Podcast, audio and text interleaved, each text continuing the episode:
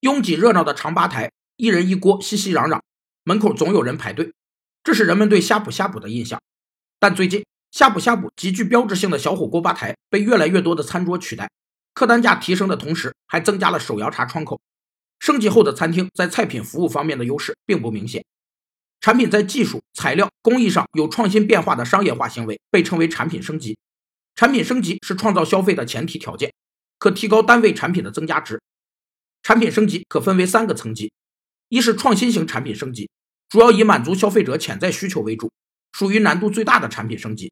二是跟进型产品升级，主要以满足消费者的现有需求为主，跟进市场上领导品牌的畅销产品。三是改头换面型产品升级，重点提升原有产品的竞争力，以提升原有产品的利润。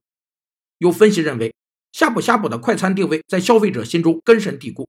这次升级的定位并不清晰，对其未来前景并不看好。